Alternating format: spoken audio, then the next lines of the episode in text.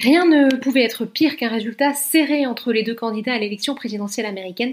Les marchés ont en effet voulu croire jusqu'à hier au scénario d'une vague bleue, délaissant l'hypothèse que Donald Trump rafle la mise dans plusieurs états clés. Si la bourse de Paris a d'abord démarré en forte baisse, peut-être un peu sonnée au réveil par l'absence de résultats clairs, elle s'est vigoureusement reprise. Le CAC 40 termine la séance à plus 2,44% vers les 4922 points. Du côté des valeurs, Téléperformance s'offre la première place de l'indice au lendemain de résultats meilleurs que prévus et d'objectifs revus à la hausse, le spécialiste des centres d'appel a publié un chiffre d'affaires au troisième trimestre de 1,428 milliards d'euros, supérieur de 2% aux attentes du marché. Sanofi joue de son côté sa carte de valeur défensive, plus 6,31%.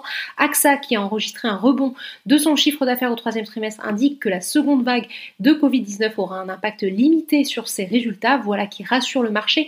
Le titre gagne presque 4%. Hausse également pour Crédit Agricole qui publie des résultats supérieurs au consensus, le titre gagne 1,24%. À contrario, Bouygues est de son côté lanterne rouge de l'indice. Unibail-Rodamco Westfield est toujours pénalisé par la fermeture des magasins dits non essentiels. Renault et Valeo sont en recul après les avertissements de BMW qui a également publié ses résultats. Si la pandémie devient encore plus sérieuse et que l'économie mondiale connaît un ralentissement perceptible, l'exposition au risque pourrait être considérable, en particulier du côté de la demande, prévient le constructeur automobile allemand sur le SBF 120 maintenant, les investisseurs saluent les bons résultats d'Aperam qui affiche un excédent brut d'exploitation supérieur de 23% au consensus du marché. Les biotech sont également courtisés. Il faut dire que le scénario d'un congrès divisé aux États-Unis serait synonyme de faible probabilité d'assister à une hausse des impôts sur les sociétés. À l'inverse, la foncière commerciale Clépierre souffre pénalisée par le reconfinement.